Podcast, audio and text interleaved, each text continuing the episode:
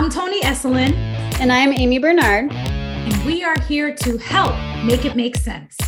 This is the podcast that takes complicated science and breaks it down into easy to understand language. So buckle up, buttercups. You are in for a bumpy ride. Yeah. All right, we are back from our little back. break. It's now going to be long COVID brought to you by Dr. Toni. Brought to you by me. um okay, this might this is probably going to be a quick one. Um, but uh, wanted to give some information for those of you who are confused about long COVID. I wanted to try to give you some insight as far as I understand it. Um, the good news and the bad news is that we still don't understand, to be honest. Um, like we've said over and over, we are still learning. Um, we are still in this pandemic and we are still learning every day. And I think that now, two, three years into the pandemic, there is much more attention being shifted toward long COVID than has been in the beginning because acute COVID was was what was killing folks, and people had all of their attention on acute COVID. Um, and so now let's talk about long COVID because um, this is the long term consequence of actually being infected with COVID. And so um, I was uh, fortunate enough to go to uh, to do a continuing medical education um, with the health department about long COVID, and got a lot of really good information. It was a really well done webinar, I have to say. Um, and so I wanted to share what I understood with you. So, the first thing I wanted to say, and the reason why I think it's important to just talk about this a little bit is that number one, again, we don't really understand it. But number two, to say to those of you who think that things are different since you've been infected with COVID, that you are not imagining it, right? Like, so this is this is a real phenomenon, and no two symptoms are alike. One of the things is that um, one of the things that I wrote down, which with exclamation points, is that there are between 50 to 203 different symptoms documented of long COVID. Yeah. 50 to 203. Wow. Yes. So quick. It, it, can I ask a question about that? Sure. Um, with people that have long COVID, do they often have multiple or can it be even just one? It can be just one. Okay. It can be just one. And so categorizing it, screening for it, all of those things are still in process. Um, which has made it really frustrating for patients right? So for for folks who have actually experienced this and tried to communicate with their providers about what they're feeling honestly the providers are still learning about this. And so they're not you know a lot of the times they're they can be dismissive and so what's important is that you know i want to help advocate on on behalf of patients as well um, to just say that you know don't don't quit. If you feel that like you're think something's different don't quit. Make sure that you get the ear of somebody who's going to listen to you. And if your your personal provider for whatever the reasons are are not able to um, give you that attention or give you that um, that uh, reassurance or not even reassurance but like maybe point you in the direction of where you can get an answer. Keep going until you can find more information and find somebody that can actually direct you. Now depending on where you live you know there might not be a center or a clinic um, where they're actually managing this um, thankfully, I'm in New York and there are a couple of uh, long COVID clinics. So there are places where you can get this uh, comprehensive care, which you would probably need as a person who's suffering from long COVID. But um, you can say, you know, if you if you're not feeling the same, if you feel like something's off, probably something's off right it's not your it's not your imagination and i think that's just the one thing that i wanted to to say that's really important um, the symptoms cross three different uh, organ systems. One is your neurological system. So you might have might have heard of like memory loss and brain fog, and um, some people who feel like they're having a stroke. Um, they're not even actually able to express themselves the same way. They feel a little bit slower. Um, there's actually been some uh, psychiatric illnesses that have um, uh, been associated with having long COVID, uh, having had an infection with COVID. Um, so, uh, the, but the brain fog slash dementia symptoms are the ones that are the most uh, prominent. um, and uh, fatigue, right? Like the fatigue, uh, that that exhaustion that you feel um, after you've had COVID, uh, even when you've had a regular, uh, in, like infectious disease, like you just feel slammed and you're under the weather and you need to lay down and you kind of can shake it off. With long COVID, you can't shake it off. You're just tired all the time, and it's just it's different. And the and the key to understanding whether this is you is that before infection, you were fine. You could walk up a flight of stairs. You could, you know, dance for 15 minutes. You could, you know, um, cook without forgetting where you were at, right? Like, or what, you know, what you were doing. And now, and now that's different for you. Right. And so, like, a lot of the times people will say, well, I don't know how to tell this from age related differences. If you're 35 or you're 40, it's not age related, right? Like, there, that's likely not age related, you know? Um, so there's the neurological sy- system that actually does get affected. Then there's the pulmonary system where you just you just feel like you can't you just feel like you can't catch your breath. Um, there was a patient um, that was on a panel in this particular webinar who was explaining her situation. Um, not even 50 years old, was a totally fully functioning human before COVID, um, got COVID twice, unfortunately, um, and uh, just couldn't even finish a sentence. She was she was just like I can't, and and she was so frustrated because because people wouldn't they, they would think she's exaggerating. And she's like i'm not like i don't want to do that i don't i'm not interested in doing this you know? Like i'm not interested in pretending that i can't breathe you know? Um and so anybody who who has asthma like think about that kind of a feeling without your inhaler you know all the time. Just really just really unable to breathe um fully and just weak because your your lungs re- have muscles around them that help you expand and contract your lungs right? And so when that gets tired when you get that gets fatigued you know you need to take a break. Just like if you're lifting weights right? You need to take a break after it burns. You're like i can't keep doing this anymore. The muscles around your lungs also do, are the same basically. They need to they need they need more they need more time to rest and recuperate um, after you've had a covid infection and that requires a lot of rehabilitation. Um, I've heard of, um, I've read about some, uh, and you know, small numbers that I've read about, but uh, some people that are like long distance runners or you know really good at track and you know can't go back. Yeah, you know the no, respiratory it's, it's system really, is just not the same. It's just not the same, and um, you know that's not to say that you won't we won't learn in five years that after five years of rehab they can get back to normal but it's just it's that's hard. That's that's just really hard. Um and then um the final one is cardiovascular.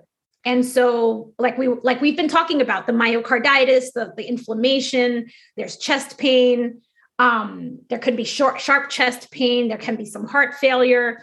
Um so really uh, understanding your body and knowing what you had before and what you have after is really important in the things that you need to to to pay attention to um interestingly um like we said in the beginning um in one of our earlier podcast episodes um this time around um, children are not immune from getting long COVID. And so they are getting long COVID. And like with anything in pediatrics, it's vague. You can't get kids to communicate to you what's wrong with them, right? So everything manifests as a stomach ache. And so a lot of them, the prominent symptom of long COVID in children is having this persistent stomach ache. Um, and so uh, again, just watching for for what was your norm before and then what is it now is is something that's important and i think that we do not have good screening tools at all. We don't have screening tools yet. Um honestly we need to start thinking about screening tools but for every system whether it's dementia whether it's pulmonary function whether it's cardiovascular function there are there are evaluations that we can do for those particular systems to see where you're at.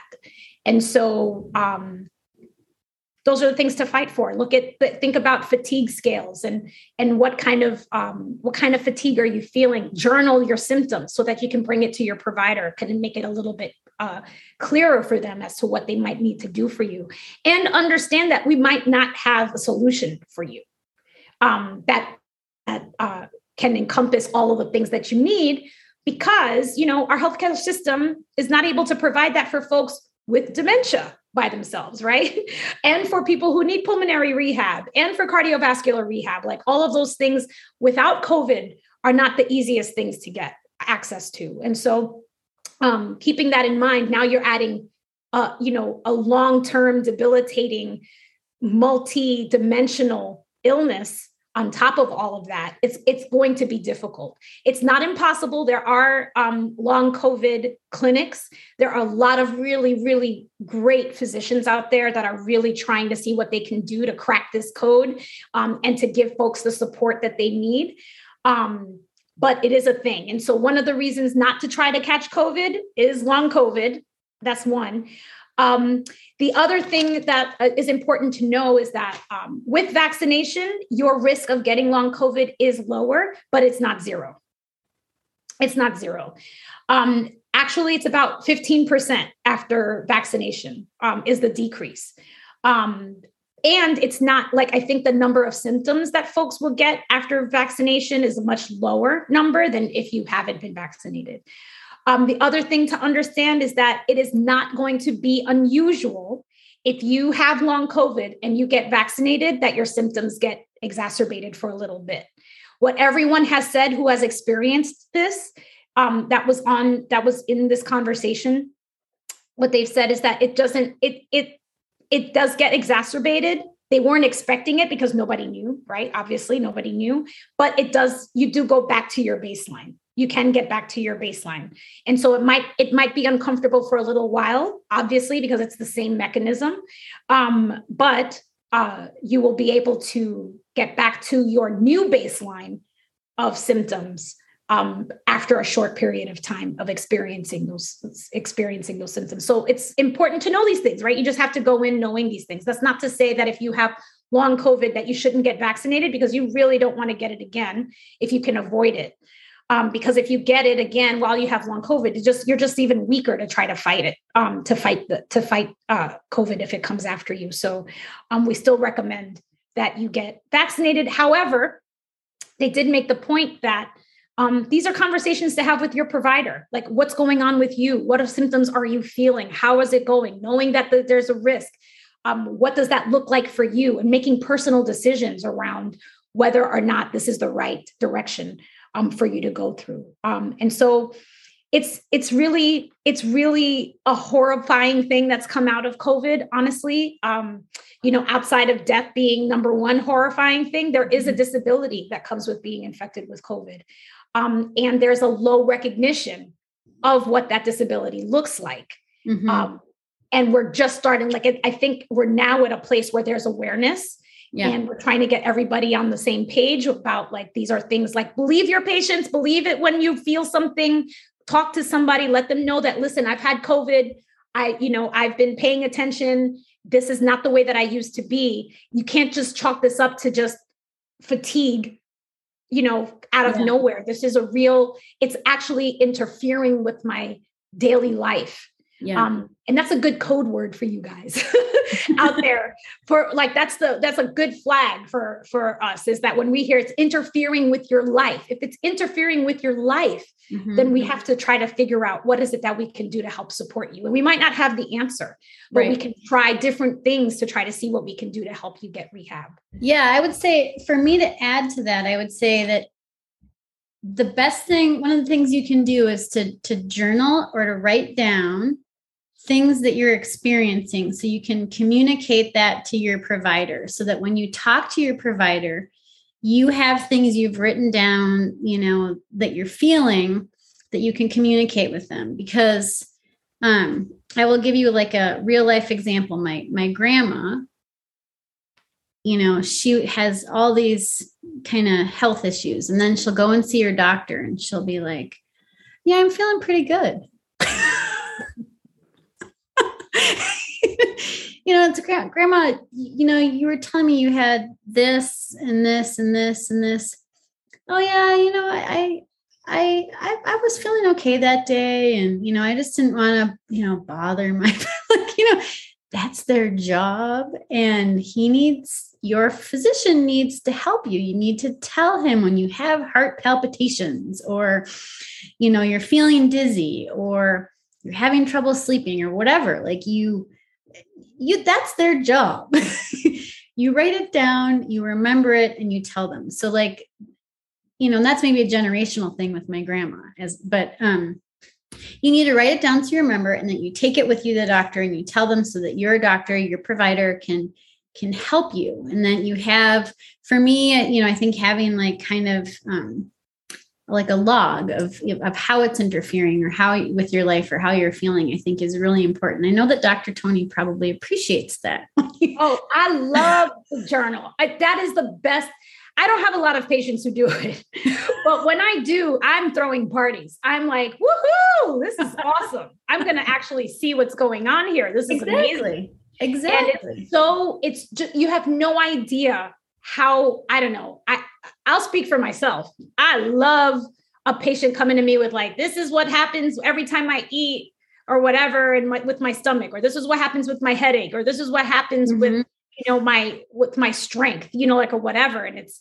you know this is what happens when i take this medicate like that is like outside of me being there staring at you taking like see, like it's the best other it's the best way for me to yeah. be able to evaluate and to give you information as to why you're feeling that way oh you're right. taking that medication too soon maybe if you stretch it out you won't feel this way you know or maybe right. take half or now we can work together right. as to what it is that can try to help you achieve some type of stable place right. for you to feel better right those those journals are golden. I love exactly. That. I also would say that if you're, you know, if you think that you're experiencing long COVID or you're having some symptoms, by writing out or journaling what you're feeling each day, you can see if it's like a trend or something over time. Because right. you know, you might every day you might be like, oh, it's just a small headache. But you know, if that happens every day for like four months or whatever, you know, you should take care of that. You should That's not right. be living with this like a headache every day. You know, just make sure. So, anyways, that as a detail oriented person, write it down. Well, I'm I'm glad that you say that about the journal because now I know how my doctors feel when I walk in. Um, excuse me, I brought my list of things today. well, sometimes the list can be scary. sometimes the li- I have a list. You're like, okay, hold on, you know, and we have to compromise on how much we can talk about. But the fact that like the fact that like you have yeah. it, you know, that I think that that's great. Yeah. You know, I think and and technology allows you to like. I mean, at least this is me with some of my patients, and I don't have the patient panel of other primary care physicians. Yeah. Um, so let me just qualify that. But yeah. um, just send me the whole thing, and then when I get a moment, I can read it. you know, right. and, and, then I can actually go through um, right and then have something to talk to you about right um, going forward so every you yeah. know regardless of what it is writing it down and being able to present that to your primary care physician yeah. is always appreciated um, and at least you try to advocate for yourself and i would say as a as a as a health equity advocate you know out there if you're not getting the the care that you feel like you need get another look for someone else like look for right. Um, try to see try to yeah. make sure that you're finding somebody who can actually listen to you and, and get get you the care that you need and maybe you know one of the things that i you know what i loved about this conversation too was just like the, every single physician on this call was so so caring like they mm. all so like if they could just cure the world they would you know like they just were so so caring and you know, we're very honest about the fact that, like, kind of the way Dr. Aimee and I uh, started the podcast, which is like we're not really great at communicating.